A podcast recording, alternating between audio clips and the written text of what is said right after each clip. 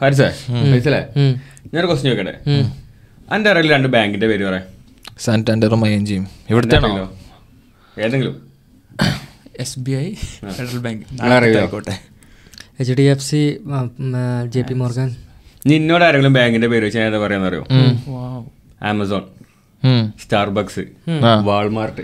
ഇവർക്കൊക്കെ ബാങ്ക് ഉണ്ട് ഇവർക്കൊന്നും ബാങ്കില്ല. പക്ഷേ ഇവരുടെയൊക്കെ ഒരു ഡെപ്പോസിറ്റ് ഇവരുടെയൊക്കെ ക്യാഷ് കയ്യിലുള്ളത്. അതായത് യൂസർ അല്ലല്ല യൂസർ ഡെപ്പോസിറ്റ്സ് അമേരിക്കയിലൊക്കെ എൺപത്തഞ്ച് ശതമാനം ബാങ്കുകളുടെ മുകളിലാണ്. അതെങ്ങനെയാണെന്നറിയോ? ഗിഫ്റ്റ് കാർഡ് ആപ്പിലുള്ള ടോപ്പപ്പ് ഓക്കെ മനസ്സിലായോ? ഇത്ര ഈ ഇതുകൊണ്ട് മാത്രം ഇവരൊക്കെ അമേരിക്കയിലുള്ള എൺപത്തഞ്ച് ശതമാനം ബാങ്കുകളുടെ ഡെപ്പോസിറ്റ് ക്യാഷ് ഡെപ്പോസിറ്റിനെക്കാളും കൂടുതൽ ഇവരുടെ കയ്യിലുണ്ട്. ആണോ? അത്രയും വെൽത്ത് ബട്ട് അതിന്റെ യൂട്ടിലിറ്റി എന്ന് പറഞ്ഞത് ഒരു ഓപ്ഷൻ മാത്രമല്ലോ അതെ. യൂട്ടിലിറ്റി എന്ന് പറഞ്ഞാൽ പറഞ്ഞെ, ആ കാർഡായിട്ട് ഇവരെ പ്രൊഡക്റ്റ് പർച്ചേസ് ചെയ്യാൻ അപ്പോൾ ഇവർക്ക് എന്താ വെച്ചാൽ ടാക്സ് റെഗുലേഷനോ അല്ലെങ്കിൽ ഒരു ബാങ്കിങ് സെക്ടറിൽ വരുന്ന വേറെ നിയമപരമായിട്ട് റെഗുലേഷൻസ് ഇവർക്ക് ബാധകമല്ല. പക്ഷെ ഇവർക്ക് അത്രയും ക്യാഷ് വരുന്നുണ്ട്. ഈ ക്യാഷിൽ ഇപ്പം ഞാൻ പറയാം സ്റ്റാർബക്സിന്റെ കേസ് എടുക്കുകയാണെങ്കിൽ വൺ പോയിന്റ് ഫൈവ് ബില്യൺ അതായത് നൂറ്റി അമ്പത് കോടിയാണ് രണ്ടായിരത്തി പത്തൊമ്പതിൽ അവരുടെ ക്യാഷ് ഡെപ്പോസിറ്റ് വന്നത് യൂസേഴ്സിന്റെ ഡോളറിൽ ഡോളറിൽ അതേപോലെ രണ്ടായിരത്തി ഇരുപത്തൊന്നിൽ അവരുടെ ടു പോയിന്റ് ഫോർ ബില്യൺ അതായത് ഇരുന്നൂറ്റി നാൽപ്പത് കോടി ഡെപ്പോസിറ്റ്സ് അതായത് ഈ എന്താ ഗിഫ്റ്റ് കാർഡായിട്ടും ആപ്പിൽ അവരുടെ ക്യാഷ് മേടിച്ചിട്ടുള്ളത്. അതിൽ തന്നെ ഈ ഇതിന്റെ സ്റ്റാറ്റസ് പത്ത് ശതമാനത്തോളം ഈ ക്യാഷ് യൂസ് ചെയ്യലെന്നാണ് അത് ഞാൻ ഞാൻ എനിക്കൊരു ഗിഫ്റ്റ് കാർഡ് വന്നു. അത് എക്സ്പയർ ആയി പോവും. ആ അതേപോലെ തന്നെ അത് ഈ മൊത്തം ഡെപ്പോസിറ്റിന്റെ പത്ത് ശതമാനത്തോളം ഇത്രയും കാലമായിട്ട് യൂസ് ചെയ്യാതെ പോയിട്ടുള്ളത്. ഓക്കെ അതിന്റെ സ്റ്റാറ്റസ് പറയുന്നത് രണ്ടായിരത്തി ഇരുപത്തി ഒന്നിൽ ആമസോണിന്റെ മാത്രം മുന്നൂറ്റി മുപ്പത് കോടിയാണ് യൂസ് ചെയ്യാതെ കിടക്കണേ. രണ്ടായിരത്തി ഇരുപത്തൊന്നിൽ. ആമസോണിന്റെ അങ്ങനെ ഒരു പർച്ചേസ് ചെയ്യാനുള്ള ഓപ്ഷൻ ഉണ്ടല്ലേ നമുക്ക്? ഗിഫ്റ്റ് കാർഡ് പിന്നെ ഏതോ ഒരു പിന്നെ ഏതോ ഒരു യൂട്യൂബർ ചെയ്തിരുന്നു ഇപ്പൊ നമുക്ക് ഒരു മിസ്റ്ററി ബോക്സ് പറഞ്ഞിട്ടൊരു പർച്ചേസ് ചെയ്യാം. ആ ബോക്സിൽ എന്താ ഉള്ളത് നമുക്കറിയില്ല. അത് അങ്ങനെ യൂസ്ഡ് ആയി ഓർഡർ ചെയ്തിട്ട് ഡെലിവറി ചെയ്യാത്ത പ്രൊഡക്റ്റ് അങ്ങനെ എന്തോ ഒരു അല്ല കൺസെപ്റ്റ് അത് ഇതാണ്. ഈ കസ്റ്റംസിൽ പിടിച്ച പീസുകൾ അങ്ങനത്തെ- അങ്ങനത്തെ. പീസുകൾ വാങ്ങി. ഇത് അതല്ല ഇത് ആമസോണിൽ അൺയൂസ്ഡ് ആയിട്ട് അതായത് ഇപ്പൊ നമ്മൾ ഗിഫ്റ്റ് കാർഡ് ഞാൻ ആമസോണിൽ ഗിഫ്റ്റ് കാർഡ് വാങ്ങി. അങ്ങനെ ഞാൻ വാങ്ങി ഗിഫ്റ്റ് കാർഡ് ഞാൻ അത് ഒരു കൊല്ലത്തിനുള്ള യൂസ് ചെയ്യണമെന്നില്ല. അതിപ്പോ ഞാൻ എന്റെ ആവശ്യത്തിന് വേണ്ടി വാങ്ങിയതാണ് ചിലപ്പോൾ യൂസ് ചെയ്യും. പക്ഷെ എനിക്കറിയാം ഗിഫ്റ്റ് എന്നതാണെങ്കിൽ അത് തീരെ യൂസ് ചെയ്യാൻ ചാൻസ് കുറവാണെന്നാണ് പറയുന്നത്. അപ്പോൾ ആമസോണിന്റെ അടുത്ത് മാത്രം മുന്നൂറ്റി മുപ്പത് കോടി ഡോളറാണ് രണ്ടായിരത്തി പത്തൊമ്പതിൽ അവരുടെ കയ്യിൽ ബ്രോക്കേജ് എന്നതിന് പറയും. അതായത് അൺയൂസ്ഡ് ഫണ്ട് ആയിട്ടുള്ളത്. അതായത് ഇതിന് ഇതില്ല എക്സ്പയർ ആയി പോയി. ആ കാർഡുകൾ അത്ര എക്സ്പയർ ആയി പോയതാണ്. അത് ഞാനും യൂസ് ചെയ്യൂല. അതേപോലെ സ്റ്റാർബക്സിന്റെ അടുത്തുള്ളത് വൺ പോയിന്റ് ടു ബില്യൺ അങ്ങാണ്ടാണ് അതേപോലെ തന്നെ വാൾമാർട്ടിന്റെ അടുത്തുള്ളത് two point something to nearly two billion dollars അതായത് ടു രണ്ട് ഇരുന്നൂറ് കോടി എന്താ ഡോളറാണ് വാൾമാർട്ടിന്റെ അടുത്ത് അൺയൂസബിൾ ആയിട്ട് ക്യാഷ് ഉള്ളത്. അപ്പൊ ഇത് കസ്റ്റമേഴ്സ് ഇനി തിരിച്ച് യൂസ് ചെയ്യൂല. കാരണം അത് എക്സ്പയർ ആയി പോയ കാർഡുകൾ അപ്പൊ ഇങ്ങനത്തെ കാർഡുകൾ ഇവർക്ക് ഫുൾ ഫണ്ട് ഇവർക്ക് എടുക്കാൻ പറ്റില്ല. അത് ഓരോ കൺട്രിയിലും ഓരോ നിയമങ്ങളാണ്. അത് ഗവൺമെന്റും ഇവരും കൂടി പങ്കിട്ടെടുക്കുക ചെയ്യാം. അതെ. ശരി മനസ്സിലായില്ലേ? അങ്ങനെ റെഡിമേ ചെയ്യാത്ത ഫണ്ട് അങ്ങനെ ആയിരിക്കണം എന്നാണ്. അങ്ങനെ ആയിരിക്കണം. അത് ഓരോ രാജ്യത്തും എത്ര ശതമാനം ഗവൺമെന്റിന് എത്ര ശതമാനം റീറ്റെയിലേഴ്സിന് നിലയിൽ ഒരു കണക്കുണ്ട്. പക്ഷേ ഇവർ പങ്കിട്ടെടുക്കും. അതേപോലെ കോടികളാണ് എത്ര കോടികളാണ് ആൾക്കാരിൽ നിന്ന് ഇങ്ങനെ അൺയൂസബിൾ ആയിട്ട് പോകുന്നില്ല ഒരു കണക്ക്. അത്ഭുതകരമായത് നിങ്ങളടുത്ത് ഏതെങ്കിലും അങ്ങനെ ഗിഫ്റ്റ് കാർഡ് ഏതെങ്കിലും കമ്പനി ഉണ്ട് കണ്ടോ ഇന്റെ അടുത്ത് ഉണ്ട്. അല്ലെങ്കിൽ ഡെക്കാത്തലോണ്ട് ഉണ്ട്. നമുക്ക് ഓഫീസിൽ നിന്നൊക്കെ കിട്ടും. മറ്റേ ഒരുപാട് എനിക്ക് രണ്ട് ഗിഫ്റ്റ് കാർഡ് അങ്ങനെ കിടക്കുന്നുണ്ട് യൂസ് ചെയ്തിട്ടില്ല. ഏതൊക്കെ? അലഗ്രോ പിന്നെ ആമസോണും എത്ര എത്ര വലിയ voucher എമൗണ്ട് ആയി- ഒന്നും ഇല്ല ഒരു അഞ്ഞൂറ് സ്ലോട്ടി അഞ്ഞൂറ് സ്ലോട്ടി അതായത് പതിനായിരം ഇരുപതിനായിരത്തിന്റെ ഒരു പ്ലാറ്റ്ഫോമിൽ ഒരു ഇരുന്നൂറ് സ്ലോട്ടി ഉണ്ട്. മൊത്തം എഴുന്നൂറ് സ്ലോട്ടിന്റെ ഗിഫ്റ്റ് കാർഡ് പതിനായിരത്തിന്റെ മോളുണ്ട് അയ്യായിരം ഓക്കെ. അപ്പോൾ അത്രയുണ്ട്. അപ്പോൾ അത് ഒരു വൺ ഇയറിന്. വൺ ഇയർ അതെ. അപ്പൊ അതാണ്. അപ്പൊ നമ്മൾ ഇങ്ങനത്തെ ഈ ഒരു അതാണ് ഇവർക്ക് ബാങ്കിന്റെ അത്രയും പവർ ഉണ്ട്. ഇപ്പൊ സ്റ്റാർബക്സ് ഒക്കെ ഈ എമൗണ്ട് അവർ ഇൻവെസ്റ്റ് ചെയ്യുക ചെയ്യണത്. അതായത് അവർക്ക് പിന്നീട് ഒരു ഫ്യൂച്ചറിൽ അവർ ഇത് കോഫി ആയിട്ടോ അല്ലെങ്കിൽ മറ്റെന്തെങ്കിലും ഇതായിട്ട് അവർ കൊടുക്കും. പക്ഷേ ആ എമൗണ്ട് അവർക്ക് ഒരു കൊല്ലത്തിൽ ഇത്രയും വരുമ്പോൾ അവരത് റിയൽ എസ്റ്റേറ്റിലും സ്റ്റോക്സിലും ഒക്കെ ഇൻവെസ്റ്റ് ചെയ്യും. ബാങ്ക് ചെയ്യണത്? അതന്നെയല്ലേ ചെയ്യണേ. ബാങ്ക്സ് അതിന് റവന്യൂ ജനറേറ്റ് ചെയ്യുന്നുണ്ട് പക്ഷെ ഇത് ബാങ്ക്സിന് എന്താണ്? അവരൊരു ഇൻട്രസ്റ്റ് കൊടുക്കുന്നുണ്ട് ഒരാൾ ഡെപ്പോസിറ്റ് ഇൻട്രസ്റ്റ് കൊടുക്കുന്നുണ്ട് പക്ഷെ ഇങ്ങനത്തെ കോഫി ഷോപ്സുകൾക്ക് ഇവർക്ക് ഇൻട്രസ്റ്റ് കൊടുക്കേണ്ട ആവശ്യമുണ്ടോ? ഇല്ല. മനസ്സിലായില്ലേ? അപ്പൊ ഇതിൽ നിന്ന് ഉണ്ടാക്കുന്ന റവന്യൂ ഫുൾ എന്താണ്? അവർക്ക് എടുക്കാൻ. അപ്പൊ അതാണ്. ഭയങ്കര അത്ഭുതകരമായിട്ട് എനിക്ക് തോന്നിയൊരു സംഭവമാണ് ഇത്. ഇത് ഡയറക്റ്റ് ഇൻവെസ്റ്റ്മെന്റ് ആണ്. പക്ഷെ മണി ലെൻഡിങ്ങും പരിപാടികളൊന്നും ഇല്ലല്ലേ ഒരാൾക്ക്. ഇങ്ങനെ കുറെ അറിയാത്ത കാര്യങ്ങൾ നമ്മളുണ്ടാവും. ബാങ്കിന്റെ ഒക്കെ കാര്യങ്ങൾ എടുത്താൽ തന്നെ അവർ ഇൻവെസ്റ്റ് ചെയ്യുന്ന ഓരോ പ്രോജക്റ്റും കാര്യങ്ങളൊക്കെ നമ്മൾ അറിയാത്ത കുറേ സംഭവങ്ങൾ ഉണ്ടാവില്ലേ ഈ ബാങ്കിങ്ങിന്റെ കാര്യം പറഞ്ഞപ്പോൾ നമ്മൾ കഴിഞ്ഞ ദിവസം റോഷാൽ ഫാമിലിനെ കുറിച്ച് പറഞ്ഞില്ലേ? റോഷീൽഡ് റോഷേൽഡ് ഇത് ഇത് തുടങ്ങുന്ന സംഭവത്ത് തുടങ്ങുന്ന സമയത്ത് മേയർ റോഷേൽഡ് അങ്ങനെ എന്താ പറഞ്ഞ ഒരാളാണ് ഇത് സ്റ്റാർട്ട് ചെയ്യണത്. പതിനെട്ടാം നൂറ്റാണ്ടിൽ. പതിനെട്ടാം നൂറ്റാണ്ടിൽ. മൂപ്പര് ജർമ്മനിയിൽ ഒരു ഗുമസ്തനായിട്ട് വർക്ക് ചെയ്യുമല്ലോ അങ്ങനെ ഒരു സെറ്റപ്പ് ആയിരുന്നു. ഗവൺമെന്റ് ജോലിയാണ് മൂപ്പർക്ക്. അപ്പോൾ മൂപ്പര് ജൂയിഷ് ആണ്. അന്ന് ജർമ്മനിയിലുള്ള ആളുകൾ ഒരു പോപ്പുലേഷന്റെ ഹയർ പെർസെന്റേജ് ആൾക്കാരും ക്രിസ്ത്യൻസ് ആണ്.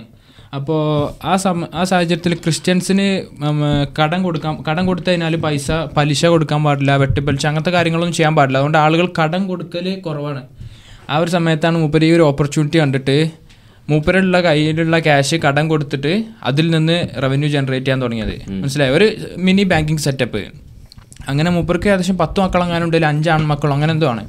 മൂപ്പര് ഈ സിസ്റ്റം കൊണ്ടുവരുന്നത് എന്താ വെച്ചാൽ ഈ മണി ലെൻഡ് ചെയ്യും ആളുകൾക്ക്. എന്നിട്ട് അതിലൂടെ റവന്യൂ ഉണ്ടാക്കും. അങ്ങനെ മൂപ്പര് മൂപ്പര് അഞ്ച് മക്കളുള്ളതിൽ നാല് മക്കളെയും ഓരോ യൂറോപ്യൻ രാജ്യത്തേക്ക് പറഞ്ഞയച്ചു. യു കെ പിന്നെ ഫ്രാൻസ് ഓസ്ട്രിയ എന്നൊക്കെ പറഞ്ഞിട്ട് ഓരോ രാജ്യത്തേക്ക് പറഞ്ഞയച്ചു. ഈ മക്കളിനൊക്കെ ഓരോ രാജ്യങ്ങളിലും ഓരോ ബാങ്ക് സ്റ്റാർട്ട് ചെയ്തു. ഓരോ ബാങ്ക് സ്റ്റാർട്ട് ചെയ്തിട്ട് അവരൊക്കെ ഇതേ ഓപ്പറേഷൻസ് അവിടെയൊക്കെ ചെയ്യാൻ തുടങ്ങി. കാരണം എന്താ വെച്ചാൽ യൂറോപ്യൻ രാജ്യങ്ങളിൽ ക്രിസ്ത്യൻസ് ആണ് കൂടുതൽ പോപ്പുലേഷൻ ക്രിസ്ത്യൻസിന് ഇതേപോലത്തെ ആക്ടിവിറ്റീസ് ചെയ്യാൻ പാടില്ല. അത് എന്താ മതപരമായിട്ട് ഓക്കെ അല്ല. അപ്പോൾ ഇവർ ജ്യൂസ് ആയതുകൊണ്ട് തന്നെ ഈ കാര്യങ്ങൾ ഇവർക്ക് ലീഗലി അല്ലെങ്കിൽ ലീഗലി എന്നല്ല മതപരമായിട്ട് അവർക്ക് പ്രശ്നമില്ലാത്തൊരു സംഗതിയാണ്. മോറലി മോറലി അതെ മോറലി ഓക്കെയാണ് അങ്ങനെ ചെയ്ത് അങ്ങനെ ചെയ്തിട്ടാണ് ഈ റോഷൽസ് ഫാമിലി എന്ന് പറയുന്ന ഒരു ഇത്ര ഭയങ്കര വെൽത്തുള്ള ഒരു വലിയ ഫാമിലിയായി മാറുന്നത് ഇവരൊരു സമയത്ത് പോർച്ചുഗീസ് കോളനിയായിരുന്നു ബ്രസീൽ. പോർച്ചുഗീസ് കോളനിയായ ബ്രസീൽ ഓരോരുന്ന് ഫ്രീഡം എടുത്തിട്ട് എന്താണ് ഫ്രീഡം കിട്ടാൻ വേണ്ടിയിട്ട് ഏകദേശം ടു മില്യൺ പൗണ്ട് എന്തോ കൊടുക്കണം. പോർച്ചുഗലിന്. അപ്പൊ ഈ ഈ ഫണ്ട് ഇവർ കടം വാങ്ങിച്ചത് റോഷൽ ഫാമിലിന്റെ അടുത്താ അത് ബ്രസീൽ കടം മേടിച്ചു. ബ്രസീൽ കടം വാങ്ങിച്ചത്. ഒരു രാജ്യം ഒരു കടം വാങ്ങിക്കാന്നൊക്കെ പറയുമ്പോൾ അത്രയും പവർഫുൾ ആയിരുന്നു. അതുപോലെ തന്നെ ജപ്പാൻ റഷ്യ യുദ്ധം നടക്കുന്ന സമയത്ത് ജപ്പാൻ കടം വാങ്ങിച്ചത്. Japan U S.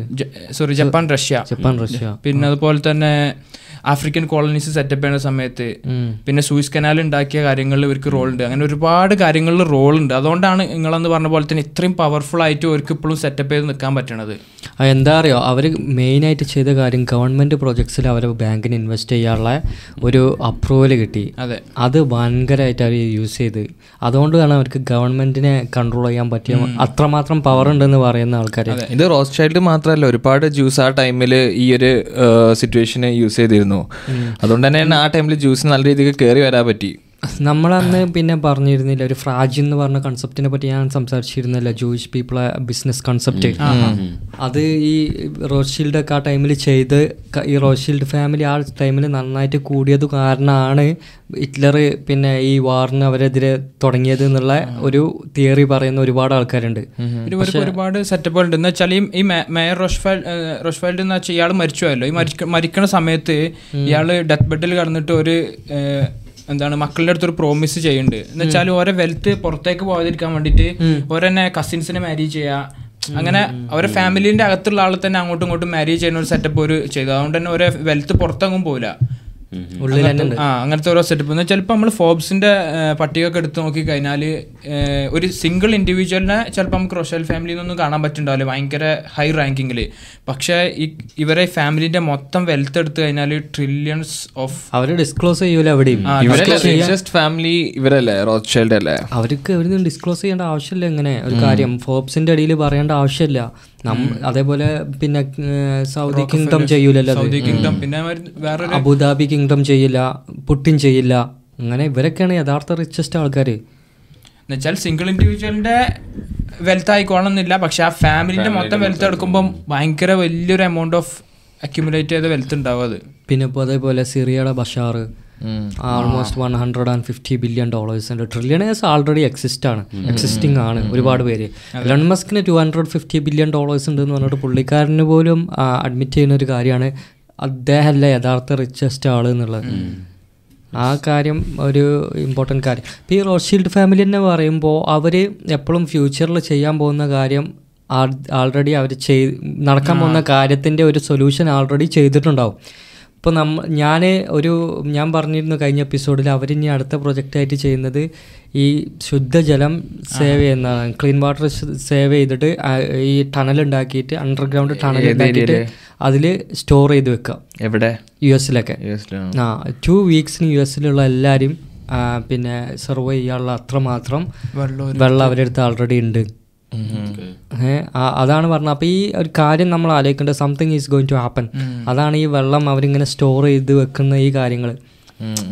ഇപ്പം ഈ വേൾഡ് വാർ ത്രീ അടുത്ത ആഴ്ച ഉണ്ടെന്ന് ഇപ്പം നമ്മൾ പറയുകയാണെന്ന് വെച്ചെങ്കിൽ ആരും വിശ്വസിക്കില്ല അപ്പം നമുക്ക് എന്തെങ്കിലും ഒരു ഒരു ഒരു ഒരു സൂചന കിട്ടി. ആൾക്കാർ ഈ ഇപ്പം നമ്മൾ പറയാൻ വെച്ചാൽ ഒന്നും വിശ്വസിക്കില്ല. എന്താ വെച്ചാൽ നമുക്ക് മുമ്പിൽ ഡിസ്ട്രാക്ഷൻസ് കൂടുതലാണെന്ന്. ആൾക്കാരൊക്കെ ഓരോ കാര്യത്തിൽ എൻഗേജഡ് എന്നാണ് അവർക്ക് റിയാലിറ്റി എന്താണെന്ന് മനസ്സിലാക്കാൻ ബുദ്ധിമുട്ടാണ്. ഫോർ എക്സാമ്പിൾ ഞാൻ പറഞ്ഞുതരാം. റോമൻ എംപയർ പിന്നെ കൊളാപ്സ് ആകുമ്പോൾ അവരെന്താ ചെയ്തത്? സർക്കസും ബ്രെഡും കൊടുത്തു ജനങ്ങൾക്ക്. ജനങ്ങൾ അതിൽ ഡിസ്ട്രാക്ട് ചെയ്തിട്ട് എന്ത് ചെയ്തു? റിയാലിറ്റി ഫോർഗറ്റ് ചെയ്തു. സർക്കസ് എന്നുള്ള കൺസെപ്റ്റ് നിന്ന് വന്നതാണ് സ്റ്റോറി ടെല്ലിംഗ് സ്റ്റോറി ടെല്ലിങ്ങിൽ നിന്ന് സ്റ്റോറി ടെല്ലിങ് പിന്നെ സ്റ്റോറി ടെല്ലിംഗ് എന്ന് പറയുന്ന കാര്യം ഒരു സിനിമയുടെ മെയിൻ ഫാക്ടറാണ് ഇന്നെന്താ മൂവീസ് ഉണ്ട്? മൂവീസ് ഒരു ഡിസ്ട്രാക്ഷൻ ആണ്. ഇത് പറയുമ്പോൾ ഭയങ്കര ബുദ്ധിമുട്ടായി. കാരണം ചില ആൾക്കാർക്ക് കേൾക്കാൻ. പക്ഷേ മൂവീസ് ഡിസ്ട്രാക്ഷൻ ആണ്. റിയാലിറ്റിനെ കവർ ചെയ്യാൻ ഗവൺമെന്റ്സും എലൈറ്റ്സും ഉണ്ടാക്കിയതാണ് മൂവീസ് നമ്മൾ ആൾക്കാർ എത്രമാത്രം ഒരു മൂവീസിനെ കുറിച്ച് കെയർ ചെയ്യുന്നുണ്ട്? എത്രമാത്രം ഗവൺമെന്റിന്റെ കാര്യങ്ങൾ കെയർ ചെയ്യുന്നുണ്ട്? ശരിയല്ലേ? നോക്കി നോക്ക് സത്യത്തിൽ എത്രമാത്രം ഇത് കെയർ ചെയ്യുന്നുണ്ട് എന്നുള്ളത് ആൾക്കാർക്ക് മനസ്സിലാവില്ല. അപ്പോൾ ഞാൻ തന്നെ ഞാൻ ശരിക്കും ഇതിന്റെ ഹിസ്റ്ററി പഠിച്ചു. എങ്ങനെയാണ് റോമൻ ഇത് ഈ മൂവിയും സർക്കസും തമ്മിലുള്ള ആ ഒരു ബന്ധം എങ്ങനെയാണ്? അതിൽ നിന്ന് എങ്ങനെയാണ് ഇതിലോട്ട് എത്തിയത്? സ്റ്റോറി ടെല്ലിങ്ങിന് എത്രമാത്രം ഇമ്പോർട്ടൻസ് അതിൽ വന്നിട്ടുണ്ട്? ഇപ്പോൾ ആൾക്കാർ ഈ ഒരു ഒരു ഒരു പിന്നെ ഒരു മൂവി കാണാൻ വരി നിൽക്കുന്നൊരു അല്ലെങ്കിൽ ഒരു മൂവിക്ക് കൊടുക്കുന്ന ഒരു ഇമ്പോർട്ടൻസ് അതിന്റെ റിവ്യൂ വായിക്കാൻ അതിന്റെ കമന്റ് ഇടുന്ന ഇങ്ങനത്തെ ഒരു ആ ഒരു ഇമ്പോർട്ടൻസ് അവർ ഓരോ സാധനങ്ങൾക്ക് വില കൂടുമ്പോഴോ അല്ലെങ്കിൽ ഒരു എന്തൊക്കെ പ്രശ്നം നടക്കുന്നുണ്ട് റിയാലിറ്റി കവർ ചെയ്യാൻ വരുന്ന ഒരു ഒരു കർട്ടണാണെന്ന് പറയാം ഒരുപാട് എന്റർടൈൻമെന്റ് നമ്മുടെ മുമ്പിൽ വെച്ച് നിൽക്കുകയാണ്. റോമൻ എംപയറുടെ സമയത്ത് പോലെ തന്നെ ഇൻഫ്ലേഷൻ വരുന്നത് എങ്ങനെ വെച്ചാൽ ഓരോ കോയിൻസ് സിൽവർ ഉപയോഗിച്ചിട്ട് സിൽവർ ഉപയോഗിച്ചിട്ടാണ് കോയിൻസ് ഉണ്ടാക്കിക്കൊണ്ടിരുന്നത്. ഒരു സമയത്ത് ഇവരടുത്ത് സിൽവർ കുറഞ്ഞപ്പോൾ ഫുള്ളായിട്ട് സിൽവർ ഉപയോഗിച്ചിട്ടാണ് കോയിൻസ് ഉണ്ടാക്കിക്കൊണ്ടിരുന്നത്. പിന്നെ ഒരു സമയമായപ്പോൾ അതിന്റെ സിൽവർ അതിനുള്ള പ്രൊപ്പോർഷൻ കുറഞ്ഞ് കുറഞ്ഞ് കുറഞ്ഞ കോയിൻസ് അത്രയും കുറച്ച് സിൽവർ വെച്ചിട്ടാണ് ഉണ്ടാക്കിക്കൊണ്ടിരുന്നത്. അങ്ങനെയാണ് അതാണ് ആദ്യത്തെ നമ്മൾ ഇൻഫ്ലേഷൻ എന്നൊക്കെ പറയാൻ പറ്റിയ ഒരു സംഭവം റോമൻ എംപയറിന്റെ സമയത്ത് ഉണ്ടായത് അതുപോലെ തന്നെ ഒരുപാട് കാര്യങ്ങൾ അവരെന്താ പിന്നെ പ്ലേറ്റ്സും കാര്യങ്ങളൊക്കെ ഉപയോഗിച്ചിട്ട് അങ്ങനെ ഒരു സ്റ്റോറി അങ്ങനെ ഒരു സ്റ്റോറി ഉണ്ട്. അവർ അത് കുറേ എംബേഴ്സ് അതുപോലെ ചെയ്തിട്ടുണ്ട്. ഇപ്പോൾ നമ്മളെ ഈ കോൺസ്റ്റാന്റിനബിൾ ഫോളോ ചെയ്യാൻ നേരത്തെ അവിടുത്തെ രാജാവ് അതാ ചെയ്തത്. നാണയങ്ങളില്ലാണ്ട് അവിടുത്തെ പാത്രങ്ങളും ഇതെല്ലാം ഉപയോഗിച്ചിട്ട് അവർ എന്ത് ചെയ്ത് നാണയങ്ങൾ ഉണ്ടാക്കാൻ തുടങ്ങി. റോമൻ എംപയറിന്റെ ഫോളിന്റെ സമയത്തും ഇതേപോലെ റോമൻ എംപയറിന് ഒരുപാട് കടങ്ങൾ ഉണ്ടായിരുന്നു. പൈസ ഒരുപാട് കാര്യങ്ങൾ. അപ്പോൾ അതിൽ നിന്നൊക്കെ ആളുകളെ ഡിസ്ട്രാക്ട് ചെയ്യാൻ വേണ്ടിയിട്ട് ആളുകൾക്ക് അങ്ങനത്തെ കാര്യങ്ങളൊന്നും ചിന്തയിൽ വരാതിരിക്കാൻ വേണ്ടിയിട്ടാണ് ഈ ബ്രെഡ് ആൻഡ് സർക്കസ് എന്ന് പറഞ്ഞിട്ടുള്ള ഒരു കൺസെപ്റ്റ് ഒരു കൊണ്ടുവരുന്നത്. എന്തോ എന്തോ ഒരു കൊളീസിയം എന്ന് പറഞ്ഞിട്ട് ഒരു സെറ്റപ്പ് ഉണ്ട് അവർക്ക്. ആ കൊളോസിയം.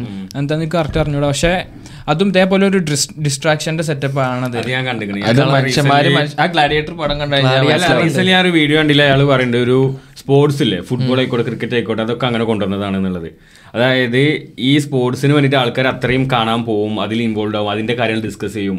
അപ്പോൾ എന്തുകൊണ്ട് അപ്പോൾ ആ ഗവൺമെന്റ് നാട്ടിൽ നടക്കുന്ന വേറെ സമകാലിക കാര്യങ്ങൾ ഇടപെടൂല.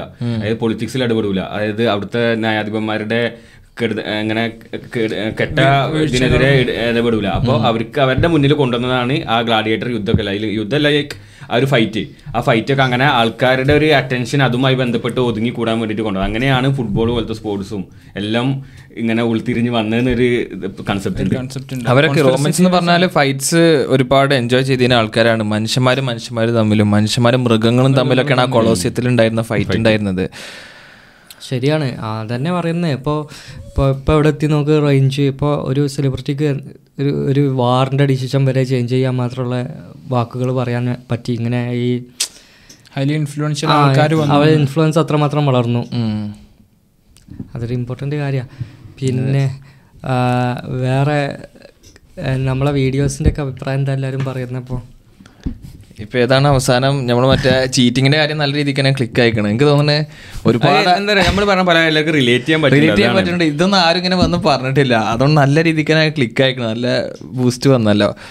നമുക്ക് വേറെ പ്രശ്നം. നമുക്ക് എന്താ പറയുക നമ്മളിപ്പോൾ അധികം എന്താ ഇവിടെ നിൽക്കുമ്പോൾ നമ്മൾ അധികം ആൾക്കാരായിട്ട് എക്സ്പോസ്ഡ് അല്ല. അതായത് മലയാളീസിനായിട്ട്. അപ്പോൾ നമ്മൾ നാട്ടിൽ നിൽക്കുന്ന ഇപ്പൊ ഇങ്ങനെ വീഡിയോ ചെയ്യുന്ന സമയത്താണെന്നുണ്ടെങ്കിൽ പലരും നമ്മുടെ അടുത്ത് നേരിട്ട് വന്ന് ഇങ്ങനെ കുറ്റം പറയില്ലേ? അപ്പോൾ ചിലപ്പോൾ സ്വാഭാവികമായിട്ട് നമ്മൾ കുറച്ച് തളർന്നു പോകും. സ്വാഭാവികമായിട്ട് ആൾക്കാർ തളർന്നു പോകും. പക്ഷെ നമുക്ക് ഇവിടെ നിന്ന് നമ്മൾ ചെയ്യുമ്പോൾ നമുക്ക് അത്ര തന്നെ ഈ നമ്മുടെ സമൂഹത്തിന്റെ ഇടയിൽ നിന്നുള്ളൊരു അൺസപ്പോർട്ട് അല്ലെങ്കിൽ സപ്പോർട്ട് ഇല്ലായ്മ എന്ന് പറയാം. അത് നമുക്ക് അനുഭവിക്കണില്ല. അതുകൊണ്ടാണ് നമുക്ക് കുറച്ചും കൂടി കോൺഫിഡൻസിൽ ഇത് പറയാൻ പറ്റുന്നത് എനിക്ക് തോന്നുന്നത് ശരിയല്ലേ അല്ലേ പിന്നെ എന്താ വെച്ചിട്ടാ നമ്മളെപ്പോഴും നമ്മളായാൽ മതി. അതെ. നമ്മൾ നമ്മളായി സംസാരിച്ചാൽ തന്നെ ബി യുവർ സെൽഫ് അല്ല അതിൽ വന്ന കുറച്ച് കമന്റ്സ് ആയിരുന്നു. നിങ്ങളൊക്കെ ഏത് ലോകത്താണ് ഇതൊക്കെ പണ്ട് മുതലേ ഉണ്ടായിരുന്നു നമ്മൾ പണ്ടില്ല എന്നല്ല പറയണത്. പക്ഷെ പണ്ടൊക്കെ ചീറ്റിങ് ചെയ്തുകൊണ്ടിരുന്ന ടൈമിൽ അതൊരു തെറ്റാണ്. ഒരു കുറ്റബോധത്തോട് കൂടിയിട്ടാണ് ചെയ്തിരുന്നത്. പക്ഷെ ഈ കാലത്ത് കുറ്റബോധം പറഞ്ഞൊരു സാധനമല്ല. It's normal it's the new normal അതാണ് അവിടെയാണ് ആ വ്യത്യാസമുള്ളത്. ആൾക്കാരുടെ പെർസെപ്ഷൻ എത്രത്തോളം മാറിയിട്ടുണ്ട് എന്നുള്ളത്. ഞാനിങ്ങനെ ആലോചിക്കായിരുന്നു. ഇപ്പം നമ്മളെപ്പോഴും പറയുന്നതാണ് ആൾക്കാർ എന്തെങ്കിലും നമ്മുടെ ഒരു പുതിയൊരു പുതിയൊരു സംഭവത്തിനെ ഇങ്ങനെ ക്രിട്ടിസൈസ് ചെയ്ത് പറയുമ്പോഴോ അല്ലെങ്കിൽ ഒരു കാര്യത്തിനെ നമ്മൾ വേറെ എല്ലാവരും എക്സ്പെക്ട് ചെയ്യാത്തൊരു ഡിഷ് ഒരു കാര്യക്കാരെ സ്റ്റേറ്റ്മെന്റ് ഒക്കെ നമ്മൾ പറയാം. അപ്പോൾ ആൾക്കാർ പറയും ഓ അപ്പോൾ ഇനി വരുന്ന ആൾക്കാരൊക്കെ ഇത് കണ്ടാൽ എന്താ പറയുക അങ്ങനെയാണ്. ഞാൻ എപ്പോഴും ആലോചിക്കുന്നൊരു കാര്യമുണ്ട്. ഈ ഇടയായിട്ട് പ്രത്യേകിച്ച് നമ്മൾ ജീവിക്കുന്ന ഒരു കംഫോർട്ട് ടൈമിലാണ് നമ്മൾ നിൽക്കുന്നത്. നല്ല ഈസി ലൈഫാണ് നമുക്ക് പല കാര്യങ്ങളും. ഒരു ഒരു കോട്ടുണ്ട് ഈസി ലൈഫ് ഉണ്ടായ ടഫ് സിറ്റുവേഷൻസ് ലൈഫിൽ ഉണ്ടാവുന്നതാണ് മുമ്പിൽ ടഫ് സിറ്റുവേഷൻ ആണ് ടഫ് മെന്നെ ക്രിയേറ്റ് ചെയ്യുക. ഡെഫിനറ്റ്ലി ഏഹ് അപ്പം നമ്മളെ ജനറേഷൻ വരാൻ പോകുന്ന ഒരു ടഫ് ആയിട്ടുള്ള ഒരു കാര്യം നമ്മളിതിലേറെ ട്രഡീഷണൽ വാല്യൂ കൊടുക്കുന്ന ആൾക്കാരാവും ചിലപ്പോൾ അപ്പം നമ്മൾ ഇന്ന് ഈ ടിക്ടോക്കിനും ഇൻസ്റ്റാഗ്രാമിലും ഡാൻസ് കളിക്കുന്നതൊന്നും അവർക്ക് വൻ ഫണ്ണായി കാര്യം. സ്ട്രീമേഴ്സ് ആവട്ടെ റോസ്റ്റേഴ്സ് ആവട്ടെ ആരും ആവട്ടെ ഈവൻ നമ്മളെ വീഡിയോസ് പോലും അവർ ചിലപ്പം കളിയാക്കുന്ന രീതിയിലുണ്ടാവും. ഏഹ് അപ്പം മുപ്പത് വർഷം ചിലപ്പോൾ അവർ വേൾഡ് വാർ ത്രീ കഴിഞ്ഞിട്ടാവും വരിക. നമ്മളിതിലേറെ ടഫ് കാരം കാരണം. മനസ്സിലായോ? നമ്മളെ നമ്മളെ വീഡിയോ ഒരുപാട് ആൾക്കാർ ഇന്ന് സമൂഹത്തിൽ കാണിച്ചു കൂട്ടുന്ന കോമാളി തിരക്കാർ ഇരുപത് മുപ്പത് കൊല്ലം കഴിഞ്ഞാണ്ട് ആ ഇതാണ് എന്റെ വല്ലിപ്പ എന്ന് പറഞ്ഞാണ്ട് കാണിച്ചു കൊടുക്കും വീഡിയോ. വല്ലിപ്പ ഡാൻസ് കളിക്കുക ടിക്ടോക്കിൽ ഇൻസ്റ്റാഗ്രാമിൽ ഡാൻസ് കളിക്കുക ഇവൻ വേൾഡ് വാർ ത്രീ കഴിഞ്ഞ് വന്നത് ഈ കാരം മാറും. മാറും. എന്തായാലും പിന്നെ ഓരോരുത്തരുടെ മൈൻഡ് സെറ്റ് ആണ് ചിലവർക്ക്. അതൊന്നും ഒരു വിഷയമല്ല ഇന്നെ പറ്റി അതായത് അങ്ങനത്തെ ഒരു ഇമേജ് കീപ്പ് ചെയ്യണം ഒന്നുമില്ല. മക്കൾ എന്ത് വിചാരിച്ചു കഴിഞ്ഞാലും അവർക്ക് പക്ഷെ നമ്മൾ അഗ്രി ചെയ്യുന്ന ഒരു കാര്യമാണ്. നമ്മൾ നല്ല ഈസിയസ്റ്റ് ആയിട്ടുള്ള ഒരു ഭയങ്കര കംഫർട്ട് ആയിട്ടുള്ള ഒരു ലൈഫ് ഈ വേൾഡിൻ ഹിസ്റ്ററിയിൽ തന്നെ ജയിച്ചിരിക്കുന്ന ഒരു ടൈമാണ് ഇപ്പോൾ നമ്മൾ അല്ലേ? ജനറേഷൻ ആ അത്രയും അത്രമാത്രം സൗകര്യങ്ങൾ നമുക്കുണ്ടെന്ന്. എല്ലാ കാര്യം കൊണ്ടും. നമ്മളെല്ലാ കാര്യങ്ങൾക്കും ഈസി ആക്സസ് ഉണ്ട് എന്നല്ലേ ആ. പിന്നെ നിങ്ങൾ നിങ്ങൾ ഈയിടെയായിട്ടൊരു കാര്യം ശ്രദ്ധിച്ചോ?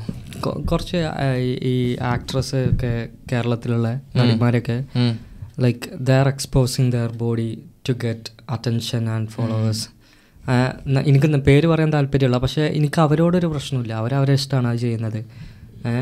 നമുക്ക് അവരോട് ചെയ്യണ്ടെന്നോ ചെയ്യണമെന്നോ ഒന്നും പറയുന്നില്ല. പക്ഷേ അതിന് കൂടെ ആൾക്കാർ ഓടുന്നത് കണ്ടോ പിന്നാലെ? പ്രത്യേകിച്ച് അതെ. ഇനാഗ്രേഷൻ നടിമാർ പ്രത്യേകിച്ച്. എന്താണ് ഇതിന്റെ പിന്നാലെ അങ്ങനെ ഓടുന്നത് നിങ്ങൾക്ക് മനസ്സിലായിട്ടില്ല? ഇതിന്റെ പിന്നാലെ ഒരുപാട് ആൾക്കാർ ഓടാണ് ഒരു ഇനാഗ്രേഷൻ ഒക്കെ ചെന്നിട്ടുണ്ടെങ്കിൽ പത്ത് പത്തിരുപതിനായിരം ആൾക്കാരൊക്കെയാണ് അവിടെ. ഇരുപതിനായിരം ഒന്നുമില്ലെങ്കിലും നല്ല ആൾക്കാർ നല്ല ആൾക്കാരുണ്ട്. അപ്പോൾ ഇതിന്റെ അർത്ഥം എന്താണ്? ഇത് ബിക്കോസ് ഓഫ് ഈ ഇതാണോ? പിന്നെ ഈ ലൈംഗിക ദാരിദ്ര്യമാണോ? അതോ പുരോഗമനമാണോ ഇതാണോ പുരോഗമനം? ഇതാണോ പണ്ട് ഇവർ പറഞ്ഞ പുരോഗമനം? ഇതാണോ? അതോ വേറെ എന്തെങ്കിലും ആണോ ലൈക്ക് എനിക്ക് തോന്നി ഞാൻ ഇങ്ങനത്തെ വീഡിയോസ് നമ്മളൊക്കെ ഫീൽഡിൽ വരാറുണ്ട്. നമ്മൾ ഞാനൊക്കെ കമന്റ് നോക്കാറുണ്ട്. ഇതിലൊക്കെ എന്താണ് ആൾക്കാർ എങ്ങനെ റിയാക്ട് ചെയ്യണമെന്നൊക്കെ അറിയാൻ വേണ്ടിയിട്ടൊക്കെ അപ്പോൾ ഇതിൽ എന്റെ ഒരു കാഴ്ചപ്പാടിൽ ഒരു എയ്റ്റി പെർസെന്റ് ഓഫ് ആൾക്കാർ ഇതിനെ എതിരെ കമന്റ് ഇടുന്ന ആൾക്കാരാണ്. അതായത് മലയാളീസ്. പൊതുവെ ഇത് അത്ര ഇഷ്ടപ്പെടാത്ത ആൾക്കാർ തന്നെയാണ് എന്നെ ഞാൻ മനസ്സിലാക്കിയിട്ടുള്ളത്. പക്ഷേ യുവാക്കൾ പലരും ഇപ്പൊ ഇങ്ങനത്തെ ഇവന്റിന് ആൾക്കാർ കൂടുതൽ വരിക എന്ന് പറയുമ്പോൾ തന്നെ സ്വാഭാവികമായിട്ട് സപ്പോർട്ട് ചെയ്യുന്നതുകൊണ്ടാണ്. പക്ഷേ കമന്റ്സിൽ കൂടുതലും മലയാളീസ് ഇതിനെ ഇത് എന്തിനാ അങ്ങനെ ചെയ്യണത് എന്നൊക്കെ ചോദിക്കാനുള്ള കമന്റ്സ് ആണ് ഞാൻ കാണാറുള്ളത്. പക്ഷേ ഇത് ഇഷ്ടപ്പെടുന്ന എല്ലാവരും കമന്റ് ചെയ്തില്ല മനുഷ്യനെ ഒരു കാര്യം ഇഷ്ടപ്പെടുന്നുണ്ടെങ്കിൽ അവർ ലൈക്ക് അടിച്ചു പോകും പറ്റാത്തവരെ കമന്റ് ചെയ്യുന്നുണ്ടാവും പറ്റാത്തവർ പറ്റാതെ ഇരിക്കണ എല്ലാവരും കമന്റ് ചെയ്യൂല അതും മനസ്സിലാക്കേണ്ട ഒരു കാര്യമാണ്. അപ്പോൾ എന്താ വെച്ചിട്ടാ ഞാൻ അങ്ങനെ ചോദിക്കുന്നത് ഇപ്പോൾ റീസെന്റ്ലി നല്ല ഒരാൾ മാത്രമല്ല പല ആൾക്കാരും ഇതിപ്പോൾ ചെയ്യുന്ന പോലെയാണ് എനിക്ക് തോന്നിയത് അറ്റൻഷൻ എന്ന് പറഞ്ഞ മാർക്കറ്റ് വലിയ മാർക്കറ്റാണ് അറ്റൻഷൻ മാർക്കറ്റ് എന്ന് പറഞ്ഞിട്ടുണ്ട്. രണ്ടായിരത്തി ഈ ട്വന്റി ഫസ്റ്റ് സെഞ്ചുറിയിൽ ഏറ്റവും വലിയ മാർക്കറ്റ് അറ്റൻഷൻ മാർക്കറ്റാണ് നിങ്ങൾക്ക് പ്രത്യേകിച്ച് സോഷ്യൽ മീഡിയ വന്ന ശേഷം എന്തും സെല്ല് ചെയ്യാം ബിസിനസ്സിൽ ഇപ്പം നമ്മൾ പറഞ്ഞില്ലേ കൈലി ജെന്നറും കിം കാർഡോഷിയാനൊക്കെ ബില്യൺ ഡോളേഴ്സിന്റെ ബ്രാൻഡ് ഉണ്ടാക്കിയത് അതിൽ നിന്നാണ് അപ്പോൾ പറയാ, ഇങ്ങനത്തെ സെലിബ്രിറ്റീസിനൊക്കെ കൊണ്ടുവരുമ്പോൾ അവിടെ ആൾക്കാർ കൂടും. നാലാളെ ആ ഒരു ബ്രാൻഡ് അറിയും. ആ ഒരു ഷോപ്പിന്റെ ഉദ്ഘാടനം ആയിക്കോട്ടെ എന്തിന്റെ ഉദ്ഘാടനം ആയിക്കോട്ടെ നാലാൾ ഇല്ലെങ്കിൽ കോളേജ് ഇവന്റ് ആയിക്കോട്ടെ. അത് ഒരു റീച്ച് കിട്ടും. ആ റീച്ചിന് വേണ്ടിയിട്ടാണ് എല്ലാവരും ഇവരൊക്കെ ഇൻവൈറ്റ് ചെയ്യണത്. പക്ഷെ വേറെ എവിടെയെങ്കിലും ഇതുണ്ടോ? വേറെ എവിടെ നീ- നീ കണ്ടിട്ടുള്ള വെസ്റ്റേൺ കൺട്രീസ് ഈ എത്ര കൺട്രീസ് ഈ ട്രാവൽ ചെയ്തിരിക്കണം അവിടെ എവിടെയെങ്കിലും കണ്ടിട്ടുണ്ടോ? വെസ്റ്റേൺ കൺട്രീസിൽ നമ്മൾ ഞാൻ പേഴ്സണലി ഇതുവരെ ഇനാഗ്രേഷൻ ഒന്നും പോയിട്ടോ അല്ലെങ്കിൽ ആ ഒരു കൈൻഡ് ഓഫ് മാർക്കറ്റിംഗ് അറിയില്ല ബേസിക്കലി നമ്മൾ എവിടെയെങ്കിലും ഒരു ബോ ഇത് കണ്ടിട്ടുണ്ടോ? ജസ്റ്റ് ഒരു നോട്ടീസ് നാട്ടിലുള്ളത് പോലെ ആ ഇവർ ഇനാഗ്രേറ്റ് ചെയ്യുന്നുണ്ട് എന്ന് പറഞ്ഞിട്ട്. ഇനാഗ്രേഷൻ ഇല്ല. കൈൻഡ് ഓഫ് അവർ ഓപ്പൺ ചെയ്യും ഇന്ന ദിവസം എത്ര മണിക്കെന്നുള്ളത് ലൈക്ക് അതിന്റെ ഉള്ളിൽ കാണിച്ച് വേറെ എന്തെങ്കിലുമൊക്കെ ചെറിയൊരു റിബൺസോ അങ്ങനെ കാര്യങ്ങൾ എന്തെങ്കിലുമൊക്കെ ഉണ്ടാവും ബലൂൺസൊക്കെ അല്ലാതെ ഈ ഒരു റിബൺ കട്ട് റിബൺ കട്ടിങ്ങും ചിലപ്പോൾ ഉണ്ടായിരിക്കാം. പക്ഷേ ഒരു ഒരു ഗ്രാൻഡ് ഇനാഗുറേഷൻ ഇനാഗ്രേഷൻ ഒന്നും ഉണ്ടാവില്ല. അത് നാട്ടിൽ മാത്രമാണ് അതൊന്നാമത് അവർ ഒരു മാർക്കറ്റിംഗ് ആണ് ഫസ്റ്റ് ആണ്. അങ്ങനെ ഒരു സംഭവം ഉണ്ട് അതെ.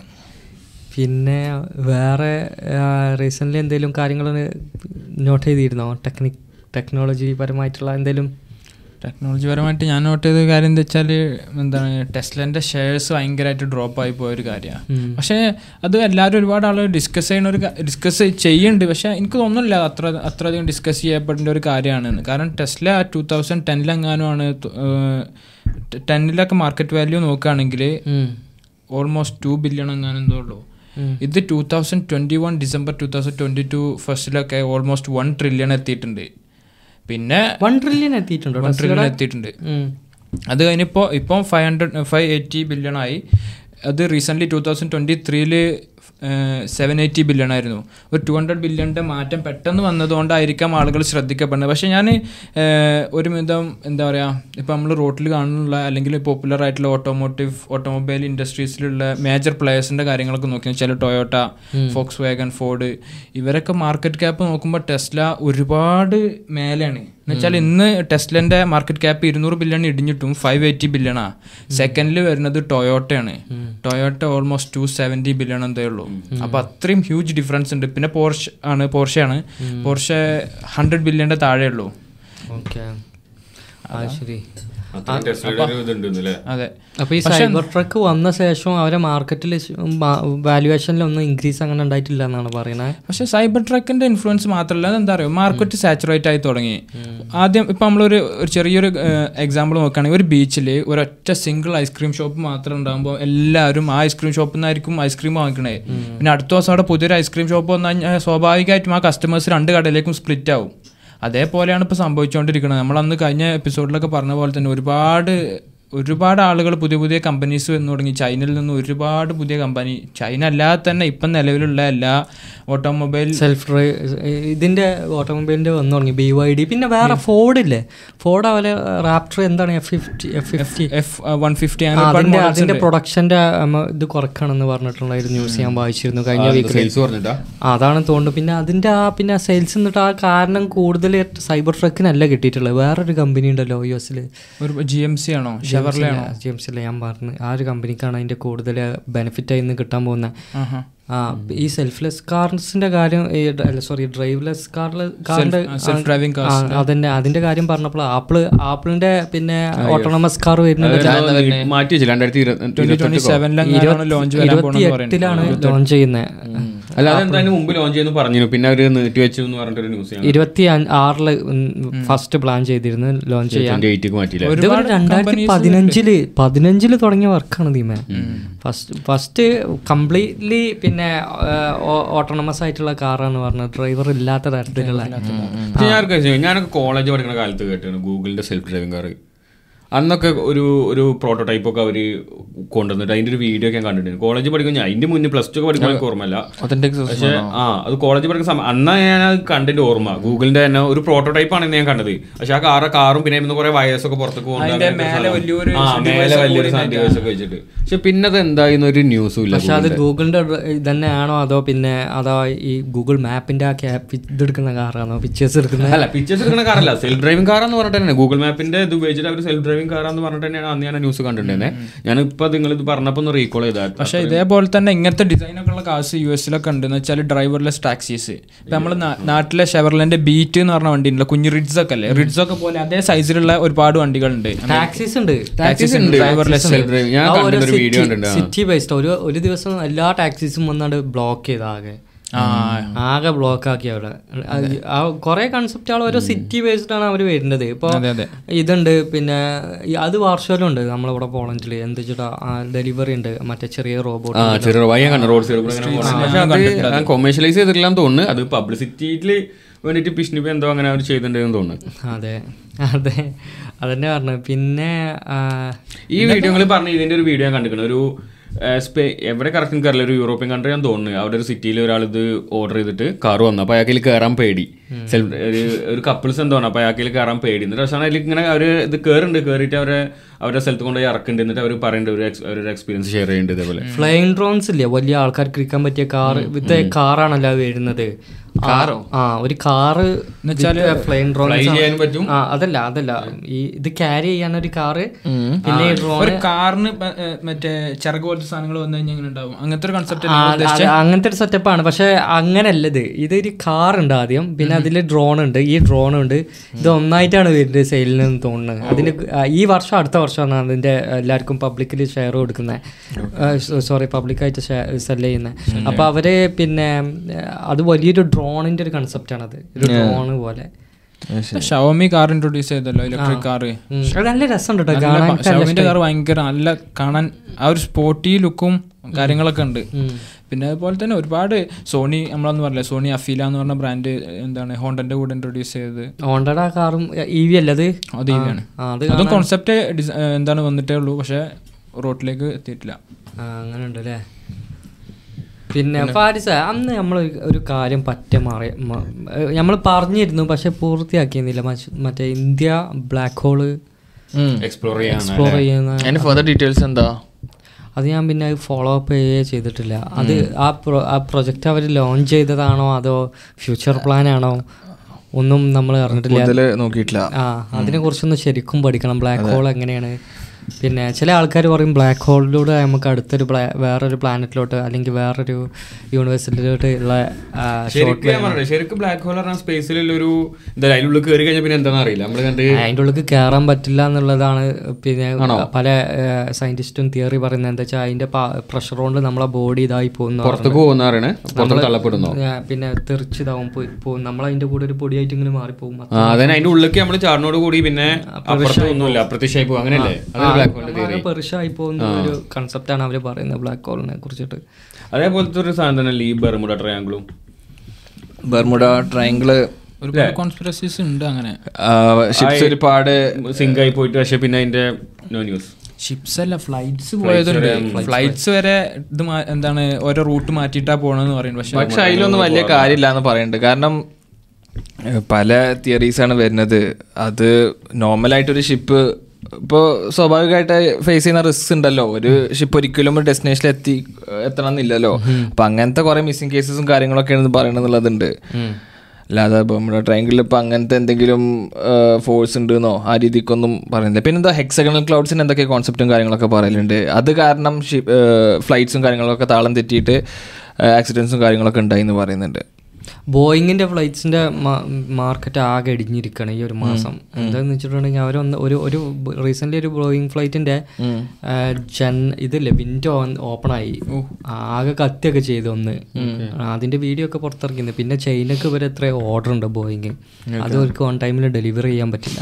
അങ്ങനെ കുറേ കാരണം കൊണ്ട് ബോയിങ്ങിന്റെ ഈ ഷെയർ നല്ല ഇടിഞ്ഞിട്ടുണ്ട് ഇപ്പോൾ ഈടായിട്ട് ഫ്ലൈറ്റ്സിന്റെ കാര്യം പറഞ്ഞപ്പോൾ നമ്മൾ അന്ന് ഒരു ദിവസം പറഞ്ഞു ഓർമ്മയുണ്ട്. ഒരുപാട് പുതിയ പുതിയ കമ്പനീസ് പുതിയ ഫ്ലൈറ്റുകൾ വാങ്ങി ഓപ്പറേഷൻസ് സ്റ്റാർട്ട് ചെയ്യുന്നത് റീസെന്റ് എയർ ഇന്ത്യ പുതിയ ഫ്ലൈറ്റ്സ് ത്രീ ഫിഫ്റ്റി എന്റെ പേര് എനിക്ക് ഓർമ്മയില്ല. പുതിയ ഫ്ലൈറ്റ്സ് ഓപ്പറേഷൻസ് തുടങ്ങി. അന്ന് നമ്മൾ പറഞ്ഞില്ലേ ആ ഫ്ലൈറ്റ്സ് ഒക്കെ വാങ്ങി എന്ന് പറഞ്ഞിട്ട് പുതിയ ഫ്ലൈറ്റൊക്കെ പുതിയ ഡിസൈനിലുള്ള ഫ്ലൈറ്റ്സ്. ഇപ്പോൾ ഞാനൊരു വ്ളോഗറിന്റെ യൂട്യൂബ് ചാനൽ കണ്ടു. ഒരേ ഒരുപാട് ആളുകൾ ഇൻവൈറ്റ് ചെയ്തിട്ടുണ്ട്. ഇത് എന്തൊക്കെയാണ് ഇതിന്റെ എക്സ്പീരിയൻസ് ചെയ്യാൻ ബിസിനസ് ക്ലാസ് പിന്നെ എന്താണ് ഫുഡ് കൊടുക്കുന്നത് അങ്ങനത്തെ ഒരുപാട് കാര്യങ്ങളൊക്കെ പറയാൻ വേണ്ടിയിട്ട്. ബേസിക്കലി എന്താണ്? ചാർജ് കൂടുന്നാണോ കുറയുന്നതാണോ അതാണ് നമുക്കറിയണ്ടേ ആ പക്ഷേ ഡൊമസ്റ്റിക് ഫ്ലൈറ്റ്സ് മാതിരിയാണ്. ഓരോ ഓരോക്കെ ക്ഷണിച്ചിട്ടുള്ള ഫ്ലൈറ്റ് ചെന്നൈ ടു ബാംഗ്ലൂർ അങ്ങനെ എന്തോ ആണോ ഫ്ലൈറ്റ്സ് ഓക്കെ ആ അതെ. പിന്നെ ഏഷ്യ കപ്പ് നടക്കണ്ടല്ലോ പാരീസ്? ഈ കളി കാണലുണ്ടോ? ഇല്ലല്ല. സ്റ്റാറ്റസ് എന്താ ഇന്ത്യ ഔട്ട് ആയിക്കണേ ഇന്ത്യ ഒരു കളി വിജയിച്ചിട്ടില്ല.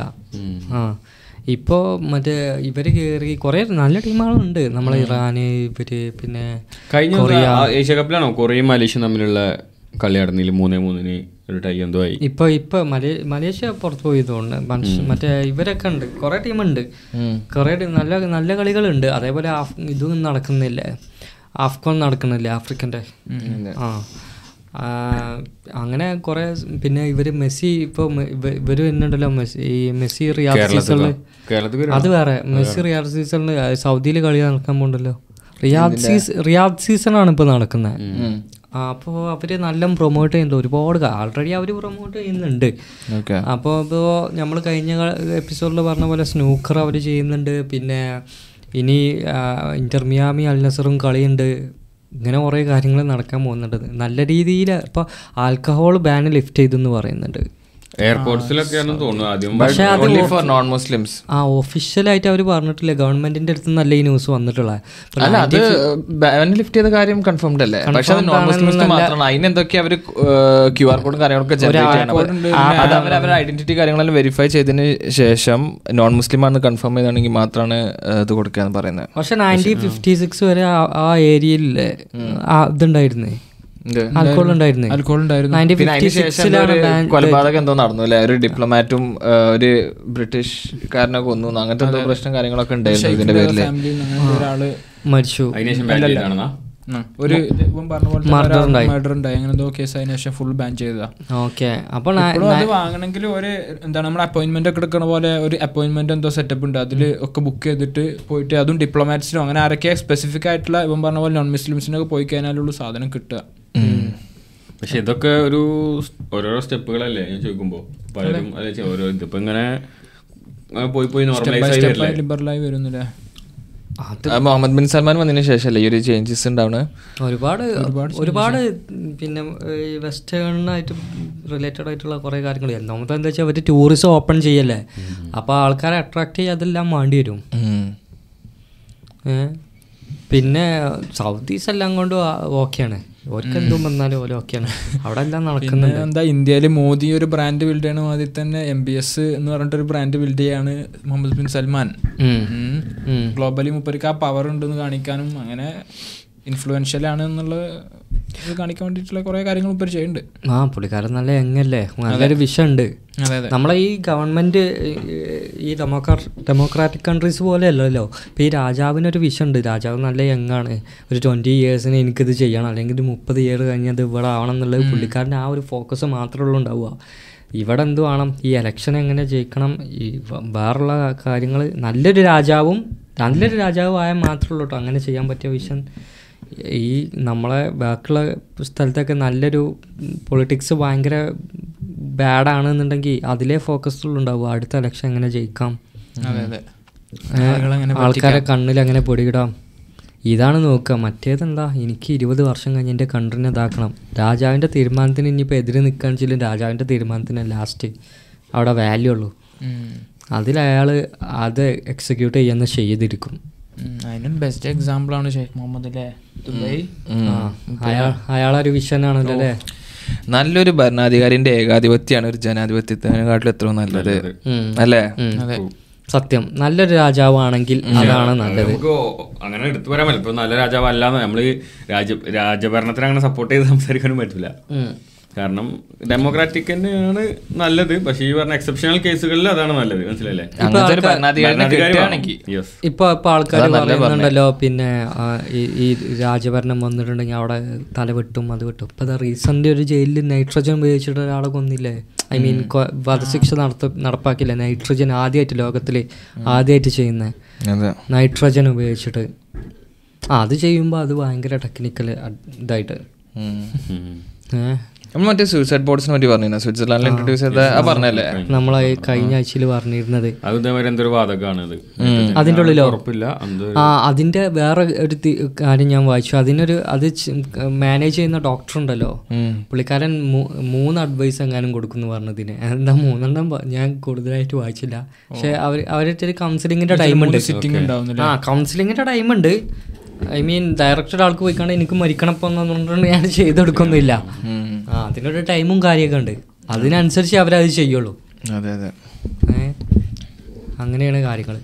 പിന്നെ ഈ എന്താ ഇപ്പോൾ പറയുക ചേട്ടാ നമ്മൾ ഈ വേൾഡ് ഓർഡർ ഇതൊക്കെ കാര്യങ്ങളൊക്കെ സംസാരിക്കുമ്പോൾ ന്യൂ വേൾഡ് ഓർഡർ ഓർഡർ എന്നൊക്കെ സംസാരിക്കുമ്പോൾ ലോകം ഇങ്ങനെ ഐ മീൻ ഒരു ക്രൈസി ടൈമിലാണ് സത്യം പറഞ്ഞാൽ നമ്മൾ ജയിച്ചിരിക്കുന്ന പോയിക്കൊണ്ടിരിക്കുന്നത് ലൈക്ക് റിയാലിറ്റി മനസ്സിലാവാൻ കുറേ ചിലപ്പം വിചാരിക്കും നമ്മൾ പല നമ്മളെ പല തോട്ട്സും നമ്മൾ പഴയ വൈക്കും ഇപ്പോൾ ഈ വേൾഡ് വാർ ത്രീന്റെ കാര്യം തന്നെ ആലോചിക്കുമ്പോൾ നമ്മൾ വിചാരിക്കും നമ്മൾ പല പല ന്യൂസും നമ്മളെ പല റിസർച്ചും കണക്ട് ചെയ്ത് നോക്കുമ്പോൾ ഓക്കെ ഇത് ഇങ്ങോട്ടാണല്ലോ ലീഡ് ചെയ്യുന്നത് പക്ഷെ നമുക്ക് വിചാരിക്കും എന്താ ഇനി ബാക്കിയുള്ളവരൊന്നും റിയലൈസ് ചെയ്യാത്ത ഉം.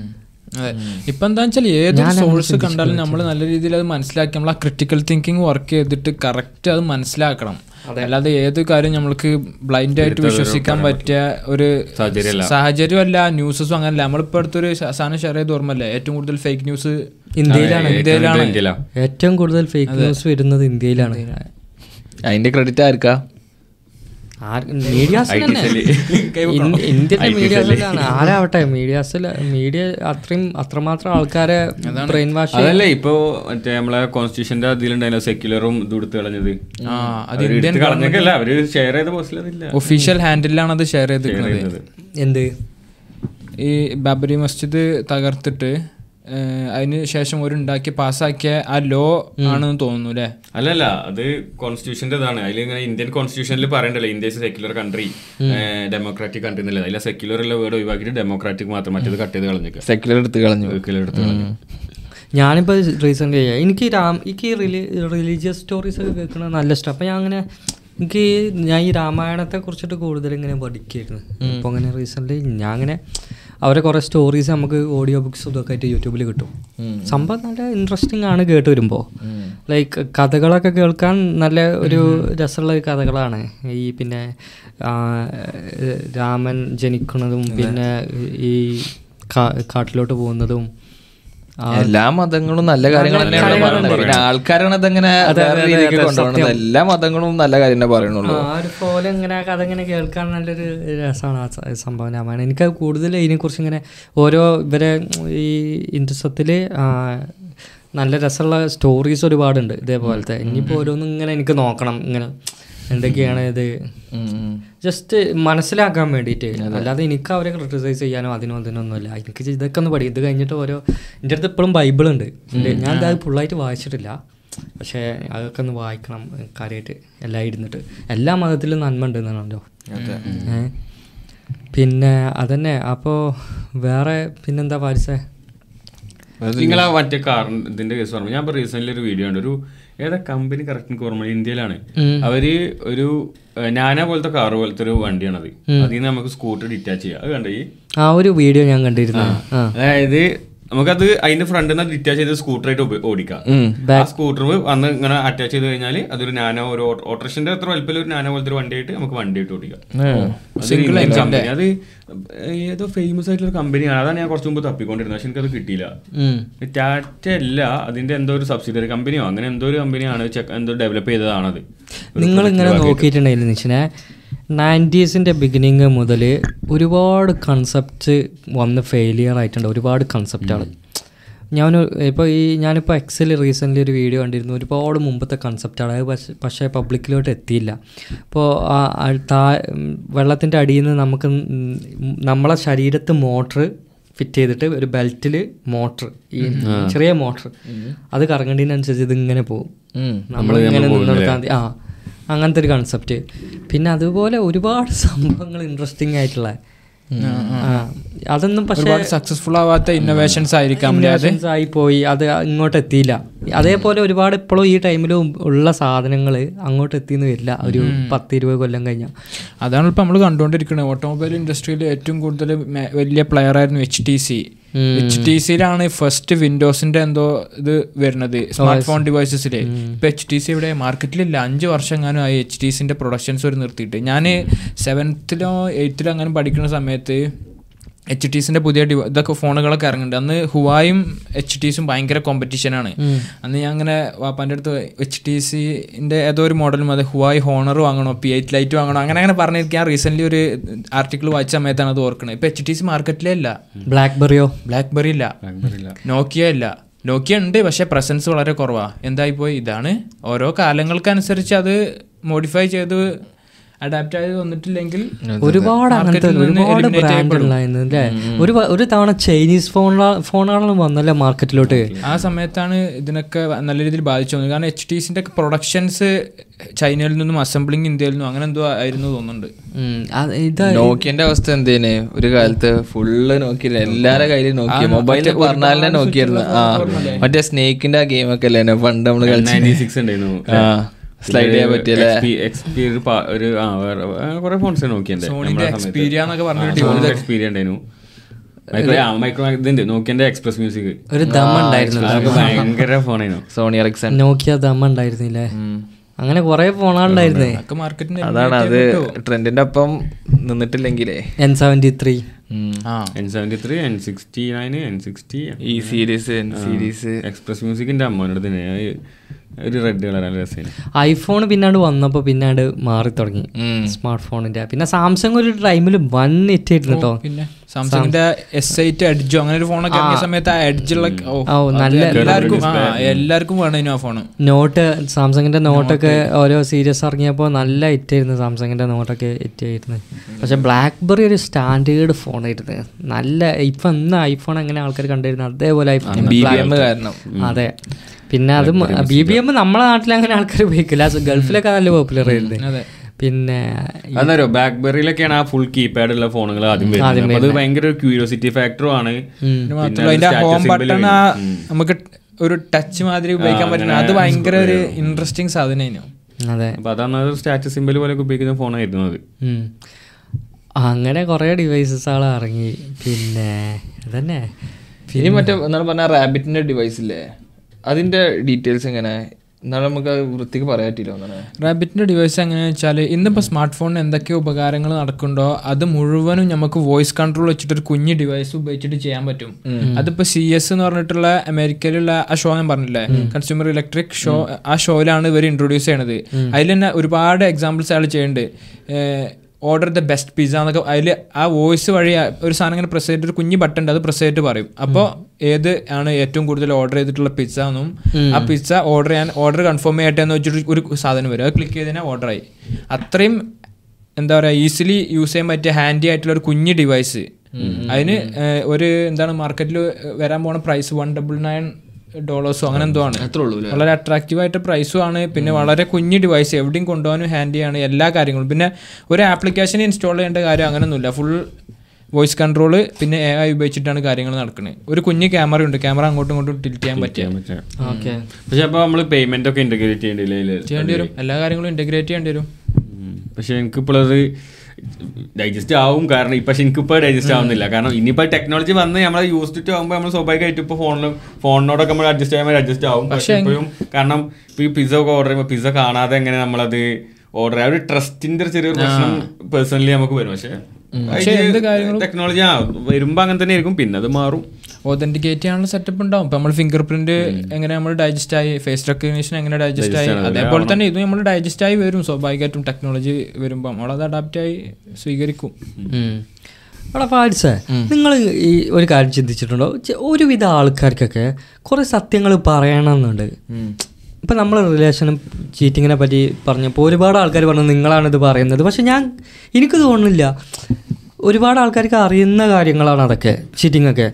പക്ഷെ ആരും ഒന്നും പറയില്ല. പറയുന്നില്ല. അതെന്താ? പറഞ്ഞു കഴിഞ്ഞാൽ ട്രോൾ ചെയ്യപ്പെടുന്നുള്ള ഒരു പേടി ഉണ്ടാകും അതുകൊണ്ട് തന്നെ സത്യങ്ങൾ വിളിച്ച് പറയാത്ത. പല ആൾക്കാർക്കും പല കാഴ്ചപ്പാടുകളായിരിക്കും. പക്ഷെ ഇപ്പോഴത്തെ സമൂഹം പല രീതിക്ക് മാറിയിട്ടുണ്ട്. അതുകൊണ്ട് തന്നെ അവരുടെ അവരുടെ കാഴ്ചപ്പാട് പറഞ്ഞു കഴിഞ്ഞാൽ ഞാനൊരു ലാഫിങ് സ്റ്റോക്ക് ആവുന്നുള്ളൊരു പേടിയുണ്ട് ആൾക്കാർക്ക്. രണ്ടാമത് ഞാൻ വിചാരിക്കുന്നത് എന്താ വെച്ചിട്ട് അപ്പം ഒരാൾ ഒരു നല്ലൊരു കണ്ടന്റ് ഇട്ടു. അല്ലെങ്കിൽ നല്ലൊരു വിഷയത്തെക്കുറിച്ച് സംസാരിച്ചു.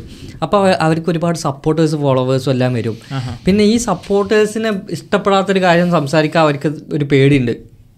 ട്രൂ അല്ലേ? പിന്നെ അപ്പൊ നമ്മൾ ചില കാര്യങ്ങൾ ഫീമെയിലിനെ സപ്പോർട്ട് ചെയ്ത് സംസാരിക്കും. ചില കാര്യങ്ങൾ മെന്നെ സപ്പോർട്ട് ചെയ്ത് സംസാരിക്കും. നമ്മൾ അങ്ങനെ സംസാരിക്കും. നമുക്ക് ഫോളോവേഴ്സ് പോകേണ്ടിയിലൊരു പേടിയില്ല. നമുക്ക് പോണ്ട്. ഒരുപാട് പോണ്ട് നമുക്ക്. ഒരു പോയിന്റ് കേട്ടോ. കാരണം നമ്മളിപ്പോ നമ്മളൊരു വിഷയത്തെ പറ്റി സംസാരിച്ച് നമുക്ക് ആ രീതിയിൽ ഒരു ഫോളോവേഴ്സ് ആയി കഴിഞ്ഞാൽ പിന്നെ നമുക്ക് നമ്മളെ ഫോളോവേഴ്സ് പോകുമെന്ന് പേടിച്ചിട്ടോ? അല്ലെങ്കിൽ അവരെ സമാ- സമാധാനപ്പെടുത്താൻ വേണ്ടിയിട്ട് നമ്മൾ അങ്ങനത്തെ കണ്ടന്റ് കൊണ്ടുവരും. അല്ലെങ്കിൽ ഫോളോവേഴ്സ് പോകുമെന്ന് പേടിച്ചിട്ട് നമ്മൾ ഒരിക്കലും ഇഷ്ടമുള്ള കണ്ടന്റ് കൊണ്ടുവരില്ല അങ്ങനത്തെ പ്രശ്നം ശരിക്കുണ്ട്. അതാണ് പറഞ്ഞു ഒരുപാട് ഒരുപാട് ആൾക്കാർക്ക് സംസാരിക്കാൻ ആഗ്രഹമുള്ള പല കാര്യങ്ങളും ഉണ്ട് പക്ഷെ അവർക്ക് ഇതാവും പ്രശ്നം അതെ. അപ്പൊ അതാണ്. ഇപ്പൊ നമ്മളെ ചാനലിലാണെങ്കിൽ നമ്മൾ നമ്മളെല്ലാം സംസാരിക്കണം. അത് നമ്മളെ ഫോളോവേഴ്സിന് ഇതാണ് ഇഷ്ടം എന്ന് പറഞ്ഞാൽ അത് മാത്രം സംസാരിക്കാൻ പറ്റില്ല. നമുക്ക് പോകണുണ്ട് അതിനനുസരിച്ച് ഫോളോവേഴ്സ് വരുന്നുണ്ട്. പക്ഷെ അത് നമ്മൾ മൈൻഡ് ചെയ്യേണ്ട അല്ല നമ്മൾ പറഞ്ഞത് മാത്രമാണ് ശരി നമ്മൾ സ്ഥാപിക്കില്ല നമ്മൾ ഞങ്ങളെ അഭിപ്രായം പറയാൻ വേണ്ടിട്ടാണ് നമ്മൾ തുടങ്ങിയിട്ടുള്ളത്. നമ്മളുടെ ഒപ്പീനിയൻസ് മാത്രമാണ് അതെ. അപ്പൊ അത് പറയാ. എല്ലാ ടൈപ്പ് കണ്ടന്റും വരും. അതെ അതെ അതെ. പിന്നെ പാരിസ ഞാൻ നിന്റെ അടുത്ത് പറഞ്ഞിരുന്നല്ലോ റീസെന്റ് ഈ ഇല്ലീഗൽ മൂവി സ്ട്രീമിംഗ് വെബ്സൈറ്റ് ഉണ്ടാക്കുന്ന. അതെ. അതിനെ കുറിച്ച് റിസർച്ച് ചെയ്തിരുന്നില്ല നീ? ഇല്ലീഗൽ സൈറ്റ്സ് കാരണം അവർക്കിപ്പോ അവരുടെ റവന്യൂനെ ടു ബില്യൺ ഡോളേഴ്സ് ആണ് അവർക്ക് ആഡ്സ് വഴിയും സബ്സ്ക്രിപ്ഷൻ കോസ്റ്റ് ഒക്കെ വഴി ഇങ്ങനെ കിട്ടിയിട്ടുള്ളത്. ഒരു വർഷം. ഒരു വർഷം. അതന്നെ യു എസ് ഗവൺമെന്റിന് മുപ്പത് ബില്യൺ ലോസസ് ആണ് ഉണ്ടാക്കിയിട്ടുള്ളത്. ഈ ഹോളിവുഡിനൊക്കെ ഭയങ്കര ഒരു ചലഞ്ചായി മാറിയിരിക്കണ ഇവർ. ഈ മുന്നൂറ് കോടി യാ നെറ്റ്ഫ്ലിക്സിനും മറ്റേ ഇവർക്കൊക്കെ നല്ല നഷ്ടമാവില്ല? ഇതിൽ നിന്ന് അവരെ സബ്സ്ക്രൈബേഴ്സ് ഒക്കെ നെറ്റ്ഫ്ലിക്സ് ആമസോണ് ഇതേപോലൊക്കെ അല്ലേ ഇപ്പൊ നമ്മുടെ നാട്ടിൽ തന്നെ എല്ലാ മൂവീസും അറിഞ്ഞു വിടാൻ ടെലിഗ്രാമിലെല്ലാം ടെലഗ്രാമിൽ ഒരുപാട് ഞാൻ ജോയിൻ ചെയ്ത ഗ്രൂപ്പുകളുണ്ട്. നമ്മൾ പറയാൻ കാണാൻ എടുക്കുന്നത് പക്ഷേ അതിലൊന്നും ഇന്നേ വരെ ഒരു ആഡ് ഞാൻ കണ്ടിട്ടില്ല. അതായത് അങ്ങനത്തെ ഗ്രൂപ്പുകളിൽ ഞാൻ ഇല്ലാതെ തന്നെ ഒരു അഞ്ചോ ആറോ ഗ്രൂപ്പുകളുണ്ട്. ഇന്നേ വരെ എത്ര കൊല്ലങ്ങളായി ഞാൻ അതിൽ ഒരു ആഡ് പോലും ഞാൻ അതിൽ കണ്ടിട്ടില്ല. അവരെങ്ങനെ പിന്നെ റവന്യൂ ജനറേറ്റ് ചെയ്യണേ? അവർ ഗ്രൂപ്പ് വേറെ ഗ്രൂപ്പിന്റെ ലിങ്ക് എന്തെങ്കിലും ഇടാറുണ്ടോ? അങ്ങനെയാവും അവർ പ്രൊമോട്ട് ചെയ്യുന്ന. വേറെ ഗ്രൂപ്പ് പക്ഷെ നല്ല ഫോളോവേഴ്സ് ചിലപ്പോൾ ഉണ്ടാക്കുക എന്നുള്ള ലക്ഷ്യത്തോടെ ആയിരിക്കും അവർ ആദ്യം പ്രവർത്തിക്കുന്നത് പിന്നെ കിട്ടിക്കഴിഞ്ഞാൽ ചിലപ്പോൾ അവർക്ക് മാർക്കറ്റിംഗ് സ്റ്റാർട്ട് ചെയ്യാലോ? അവരുടെ ഏത് ഒരു പ്രൊഡക്റ്റും കാര്യങ്ങളും എന്താന്ന് വെച്ച് കഴിഞ്ഞാൽ. ആ പക്ഷേ എന്ത് നോക്ക് ഈ ഇല്ലീഗൽ വെബ്സൈറ്റ്സ് എന്ന് പറഞ്ഞാൽ അവർക്ക് എന്തുകൊണ്ട് ഇതിന്റെ സെർവറും കാര്യങ്ങളൊന്നും കട്ട് ചെയ്യാൻ പറ്റുന്നില്ല? അതൊരു ക്വസ്റ്റ്യൻ ആണ്. ഇപ്പൊ ഏറ്റവും പോപ്പുലർ എന്താ ഒരു പേരുണ്ടല്ലോ? ഏറ്റവും പോപ്പുലർ ആയിട്ടുള്ള കുറച്ച് വെബ്സൈറ്റ് ഫ്ലിക്കർ ആ ഫ്ലിക്കർ മൂവീസ് ആ ഇതല്ല ഇത് ഇവർ പിന്നെ ഈ U F C M M A പിന്നെ ബോക്സിങ്ങിന്റെ ഒക്കെ സ്ട്രീമിംഗ് ഉണ്ടല്ലോ. അതെല്ലാം ചെയ്യുന്ന പിന്നെ വെബ്സൈറ്റ്സ് ഉണ്ട്. ഇതുപോലത്തെ സൈറ്റ്സിന് തന്നെ പ്രോഫിറ്റ് മാർജിൻ പറഞ്ഞ തൊണ്ണൂറ് ശതമാനമാണ് ആലോചിക്കണം ഇവർക്ക് പ്രൊഡക്ഷൻ കോസ്റ്റും വീഡിയോന്റെ പ്രൊഡക്ഷൻ കോസ്റ്റും കാര്യങ്ങളൊന്നും വരുന്നില്ല. തൊണ്ണൂറ് ശതമാനമാണ് ഇവരെ പ്രോഫിറ്റ് മാർജിന് ആ വെബ്സൈറ്റിലൊക്കെ ഒരുപാട് ആഡ്സ് ഉണ്ടാവും. അതിന്റെ ഒക്കെ രണ്ട് മൂന്ന് ഇപ്പൊ സ്ട്രീമിംഗ് ഒക്കെ കാണുമ്പോൾ എപ്പോഴും രണ്ട് മൂന്ന് ക്ലിക്ക് കഴിഞ്ഞിട്ടാ പിന്നെ നമുക്ക് കണ്ടത് എത്തുക. ഫുട്ബോളിന്റെ ഒക്കെ സ്ട്രീമിംഗ് നമ്മൾ കാണുമ്പോൾ എപ്പോഴും ഒരു രണ്ട് മൂന്ന് ലിങ്ക് ഒക്കെ ഉണ്ടാവും. പിന്നെ രണ്ടോ മൂന്ന് പേജ് കഴിഞ്ഞിട്ടാണ് നമുക്ക് ശരിക്കും സ്ട്രീമിംഗിന്റെ പേജിക്ക് എത്തുക. അപ്പൊ അതിന്നൊക്കെ ആഡ്സും ക്ലിക്സും ഒക്കെ ഒരുപാട് അഫിലിയേറ്റ് ലിങ്ക്സും അങ്ങനത്തെയൊക്കെയാണ് കൂടുതലായാലും അതിൽ ഒരു കൊടുക്കുന്നത് ഓക്കെ അതാണ് അത് പണ്ട് ഇപ്പൊ ഞാൻ ഇത് പറഞ്ഞു പണ്ടൊക്കെ നമ്മൾ എ പി കെ ഡൗൺലോഡ് ചെയ്യലോ? നമ്മൾ പ്ലസ് ടുലൊക്കെ പഠിക്കുന്ന സമയത്ത് അന്നത്തെ ഫോണിൽ നമ്മൾ എ പി കെ ഡൗൺലോഡ് ചെയ്യുമ്പോൾ ഇങ്ങനെ നമ്മൾ എന്താ ഒരു സോഫ്റ്റ് അങ്ങനെ പറഞ്ഞ വെബ്സൈറ്റ് ഒക്കെ ഉണ്ട്. അതിൽ കയറി എപ്പോഴും ഗെയിംസിന്റെ ഒക്കെ എ പി കെ നമ്മൾ അതേപോലെ തന്നെ പി സിക്കൊക്കെ നമ്മൾ ഫ്ലാഷ് ഗെയിംസ് ഒക്കെ ഡൗൺലോഡ് ചെയ്യുന്ന സമയത്ത് ഇതേ മറ്റേ രണ്ടും മൂന്നും പേജ് കഴിഞ്ഞിട്ടാണ് നമ്മൾ ശരിക്കും എ പി കെ ഡൗൺലോഡ് ആവുക. നിങ്ങളതൊക്കെ നിങ്ങളൊക്കെ ഫസ്റ്റ് ഫോൺ ഏതാ? ഫാരിസിന്റെ ഫസ്റ്റ് ഫോൺ ഏതാ? എന്റെ ഫസ്റ്റ് ഫോൺ ഏതാന്ന് പറഞ്ഞു കഴിഞ്ഞാൽ iPhone four iPhone four first തന്നെ കിട്ടി.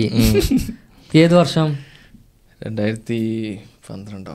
രണ്ടായിരത്തി പന്ത്രണ്ടിലാണ് രണ്ടായിരത്തി പത്തോ പതിനൊന്നോ പന്ത്രണ്ടൊക്കെ. ആ കറക്റ്റ് അറിയില്ല കേട്ടോ ഞാൻ പറയില്ല ആ ടൈമിൽ ഐഫോൺ ഫോർ ഇല്ല. ചിലപ്പോൾ രണ്ടോ ഒരു വർഷം അങ്ങോട്ട് അങ്ങോട്ട് ആയിട്ടുണ്ടാവും പക്ഷെ അതാണ്. ആ തക്കുന്റെ എന്റെ കയ്യിൽ ആദ്യം കിട്ടിയ സ്വന്തമായിട്ട് കിട്ടിയ ഫോൺ ഹുവായി ഹോണർ ആണെന്ന് തോന്നുന്നത് ഓക്കെ. അതിന്റെ മുന്നേ ഒരു ഫോൺ ഉണ്ട് ഇനി പക്ഷേ വീട്ടിൽ രണ്ട് ഫോൺ ഉണ്ട് അപ്പോൾ ഒരു ഫോൺ അവിടെ വെക്കും ഒരു ഫോൺ എനിക്ക് കടയിലൊക്കെ പോകാൻ അങ്ങനെ അങ്ങാടിയിലൊക്കെ ഫോൺ സമയത്ത് ഉമ്മ തരാം. അല്ലാതെ വേറെ തന്നെ ഫോൺ നോക്കിയതിന്റെ ഒരുപാട് സ്വിച്ചുള്ള ഫോണിലെ എന്താ പേര്? എൻ സെവന്റി ത്രീയോ അല്ലല്ല അല്ല റെഡ് കളറിലൊക്കെ വരുന്ന റെഡ് സിൽവർ ഒരുപാട് സ്വിച്ചുള്ള ഒരു ഫോണല്ലേ? കുറച്ച് വൈഡ് ആയിട്ടുള്ള. എനിക്ക് ഓർമ്മയില്ല. ആ ഇന്നത് എനിക്ക് പ്ലസ് വൺ പ്ലസ് ടു പഠിക്കുമ്പോൾ ഞാൻ ഹോസ്റ്റലായിരുന്നു ആ സമയത്ത് ഒരു വൺ വൺ ഉണ്ടായിരുന്നു അതിൽ അതാണ് പ്ലസ് ടു വഴികളെല്ലാം എന്റെ പ്ലസ് വണ്ണിൽ എനിക്ക് ഫോൺ കിട്ടുന്നത് പ്ലസ് ടു വരെ. പിന്നെ പ്ലസ് ടു കഴിഞ്ഞിട്ട് ഞാനൊരു മൈക്രോമാക്സിന്റെ ഒരു ആൻഡ്രോയിഡ് ഫോൺ എടുത്തു. മൈക്രോമാക്സ് ഒക്കെ പതിനായിരം റുപ്യന്റെ ഒരു ആൻഡ്രോയിഡ് ഫോൺ പൈസ ഒക്കെ സെറ്റ് ചെയ്ത്. ശരി. ഞാൻ എന്റെ അടുത്തൊരു ടോർച്ച് ഫോൺ ആയിരുന്നു. പക്ഷെ എനിക്ക് ഏത് വർഷമാണ് ഓർമ്മ കുറച്ചുകൂടെ വൺ വണ്ണിന്റെ പറ്റ ഫോണല്ലേ ആ ഒരു സീരിയസ് ഒരു ഒമ്പത് കീയില്ലേ സാധാ ഐ മീൻ നോക്കിയന്റെ കുറെ ടോർച്ച് ഫോൺ പിന്നെ ഇറങ്ങിയിരുന്നു. ഓരോ പക്ഷെ അതിലൊക്കെ ചാർജ് എന്ന് പറഞ്ഞിട്ടുണ്ടല്ലോ എത്ര കാലം നിന്നിരുന്നു. ഒരു അന്നൊക്കെ നേരത്തെ ഉറങ്ങണ കാലല്ലേ?